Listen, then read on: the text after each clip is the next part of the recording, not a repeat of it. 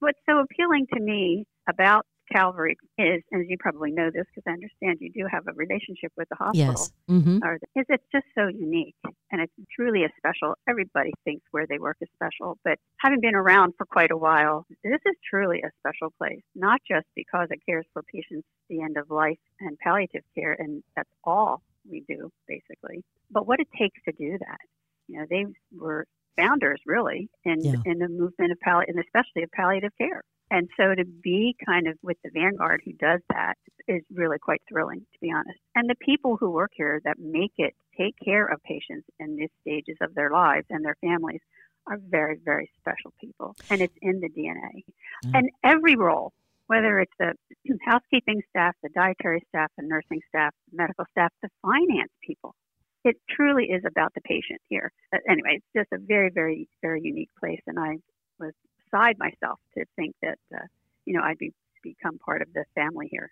Betty Nelson, you're the RN residency program honcho, I guess you could could say, and I, I understand that there is a nursing shortage, and I've been seeing news stories about that. How there is a nursing shortage nationwide. First of all, is there one at Calvary, and why? Well, Pat, yes, there is a nursing shortage nationwide, and there is a nursing shortage at Calvary.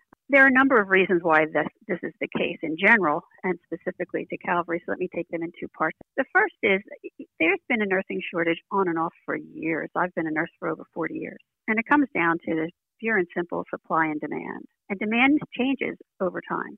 It changes based on advances of medical science, advances of nursing care, changes in demographics, and changes in expectations of, of our citizenry, expectations of the healthcare system.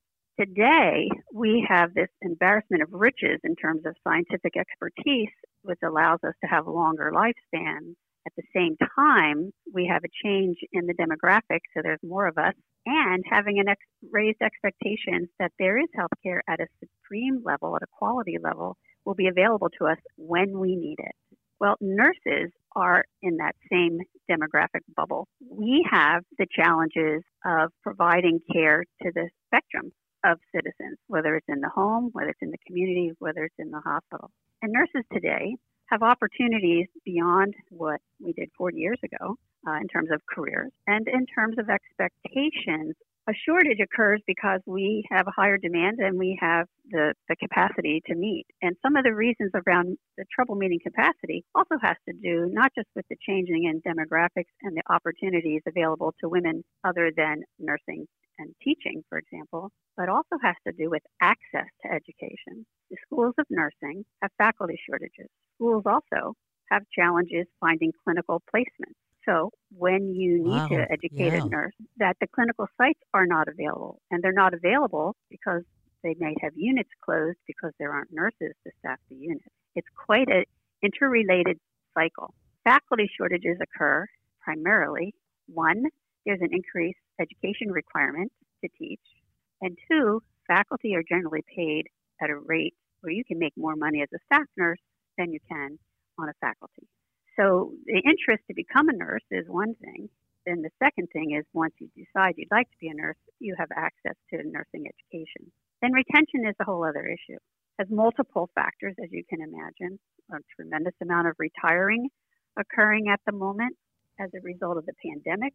We've had an increased interest in the bedside nurse to leave nursing by about 32%.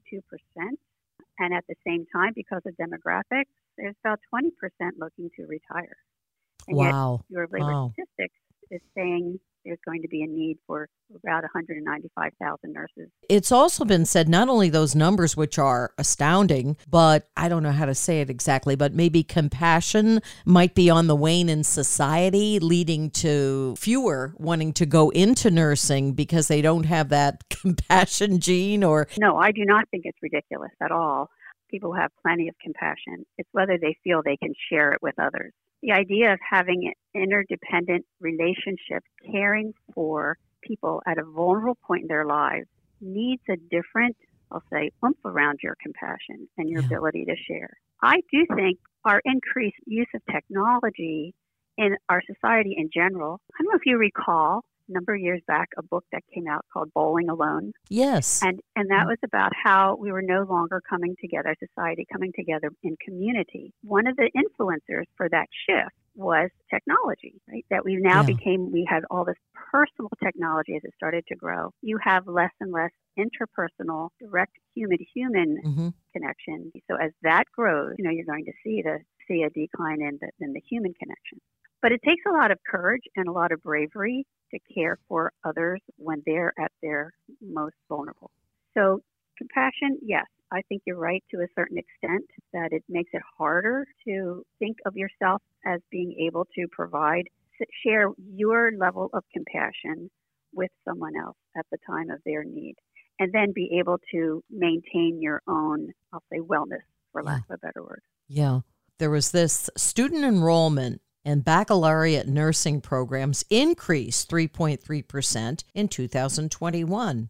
Well, that's good. Is that increased enrollment going to keep up with demand? Great question. No, it's not. Uh, Bureau of Labor Statistics quoted an increased need for registered nurses at 9%. Oh. So if we're seeing enrollment in, uh, to be fair, there's also the associate degree nursing program. So the AACN study that you imagine is that where you may yes. have gotten that mm-hmm. number. They only look at baccalaureate programs. There's also the associate de- associate degree in nursing mm-hmm. program. And what's not taken into consideration, of course, is retirement rates. The earlier percent figure that I shared with you, and I misspoke here, so I apologize. 32% of surveyed nurses spoke about leaving direct patient care. Okay. Not leaving the profession, but leaving direct patient care. That's an important clarification I wanted to wanted to make. They could still be keeping a toe in in some other way, but not directly yes. caring for patients. Gotcha. Yes, and that generally means acute care. So mm-hmm. they might go into the community. They might become school nurses. Should there be school districts still hiring school nurses? Uh-huh. Um, if they have master's yeah. degrees, they can go and become faculty at associate degree programs. 2030 is supposed to be a, a watershed year that we're when we're facing a growing number of baby boomers needing care and at the same time so many retiring and and not enough nurses to fill the gap but then after that I don't know if you've heard of the book it's out a few years now it's called Empty Planet and it's about how, sure, there are a lot of baby boomers to care for coming up in the next decade or so. But after that, the drop off in population is going to be immense. there aren't going to be a, enough people around to uh, care for the aging part of the population. There won't be enough workers. I guess things, as you were talking about, they, they wax and wane, don't they? But 2030 could yes. be a bad year. Yes, I think so. And what's so important, I think, for us to be doing now, well, there's some very positive benefits, positive applications, I think, that can come down the road for technology supported care. And I think that has to be explored. It's just a reality if we don't have enough human beings, we have to determine what is required for the touch component of care and what could be done by technology. Second thought is we very much rely on a one to one caregiver model. A yes. nurse cares for a patient. Well, in the inpatient setting, a nurse may care for five or six or seven patients. We can do that in other settings as well. So, what other models of care might there be that can allow for safe and assure for safe, high quality care, which should always be expected and delivered? But maybe we organize and deliver that a little bit differently. That's how HMOs came about, that concept, and that's a payment model, of course. We've had our greatest advances in surgery as a result of what happened in field stations in the, during a war. We've reconsidered how to care for patients with chronic diseases through a population based model. This very idea of can we afford to do one to one care or can we look at groups of patients and somehow provide some levels of care at a group level and then other elements of care that requires one to one. So those are just kind of three examples of how the times or the circumstances have forced us to think differently. And I think now we have the advantages of technology to reimagine how we deliver care, but moving or transitioning that thinking, if you will, or translating that way of thinking mm-hmm. over to the delivery of care, thinking about roles. And, and that's exactly what's happened, for example, in the development of the nurse practitioner role. It's what happened when physicians became specialized. So we're not unfamiliar with the concept of the environment has changed, therefore we need to reimagine how to respond. Now, though, we need to have this sense of urgency because 2030 is not that far away. No. And the pandemic, did that make it more urgent? Absolutely, because it has shaken people up in a number of ways. People are tired, they're burned out, in institutions that struggled with managing the pandemic well, there's been this loss of trust by staff. So this is where we're seeing, I mean, I think it's less than 10 months, there was an increased report of leaving patient care. I think it was 22% wow. 10, 11 months ago, wow. and now it's 32%. 32%? Oh my goodness. 32%. Yeah, and this was, was that for 2021? That was November 2021. And just a year before that, uh, 22%. So an 11% jump. So that's definitely pandemic related.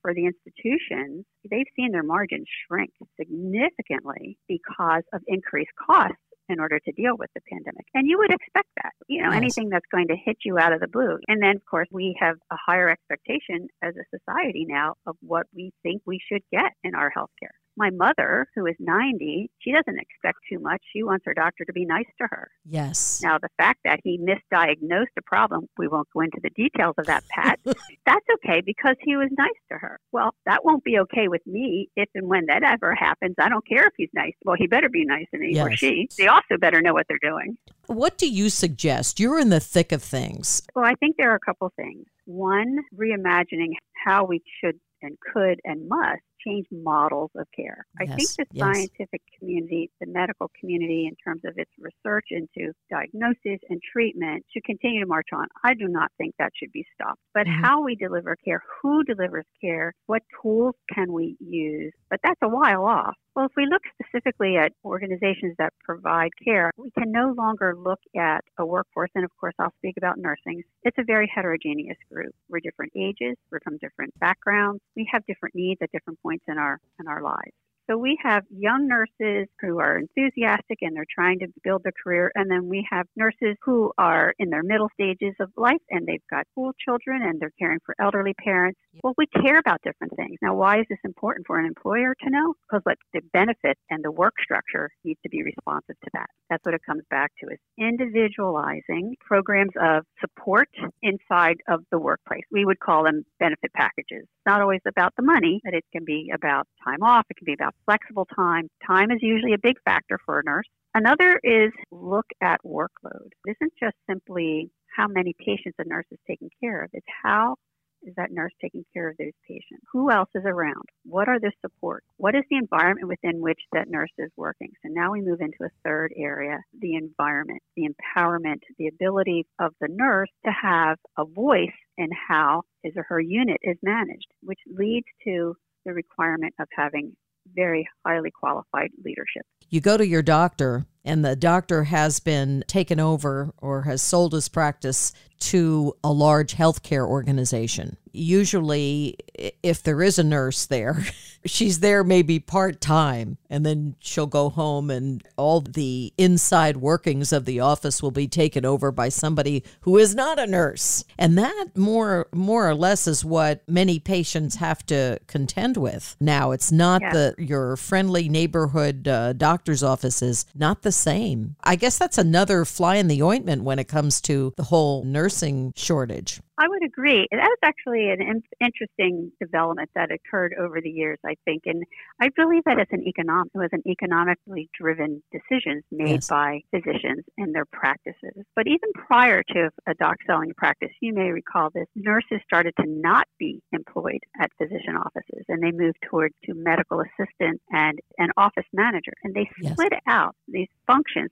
The model of care in the physician's office changed. So rather than having a nurse who could know the whole waterfront, that split into two different roles. So physician practices modified their model, their business model, and then their model of care as a result of changes in the payment system. Then on to phase two, which you referred to as then they start selling their practices for very much the same reasons, the economics And you're right, the corporatization has, you know, from the corporate standpoint or from the administrator standpoint, saved costs, but you kind of wonder what it's done for patient care. The population from which to draw nurses going forward, uh, has there been any move to go into immigrant communities? Because some of the best nurses seem to be from these immigrant communities, maybe first generation, stepping forward to accomplish the American dream. And that seems to be a fertile population in which to draw nurses. Yes, that has gone on for years. We used to import nurses from the Philippines. I remember that, yes, a big move. Yes, the rise of community colleges, the rise of the associate degree program, that has been the major entry point for, well, for all yes. immigrants, but mm-hmm. certainly for nurses, into the associate degree program, more so than into the bachelor program. And there's mostly for two reasons. One, they're community colleges, but more evenly distributed geographically, and that makes a difference. And two, they're affordable and they can lead you too into a pathway towards a BSN. But yes, I think um, community colleges, the ADN programs, are the main gateway. Let's start to to wrap up by talking about the new RN residency program at Calvary. I'd love to talk about our new program. As a matter of fact, our first group of residents are starting today.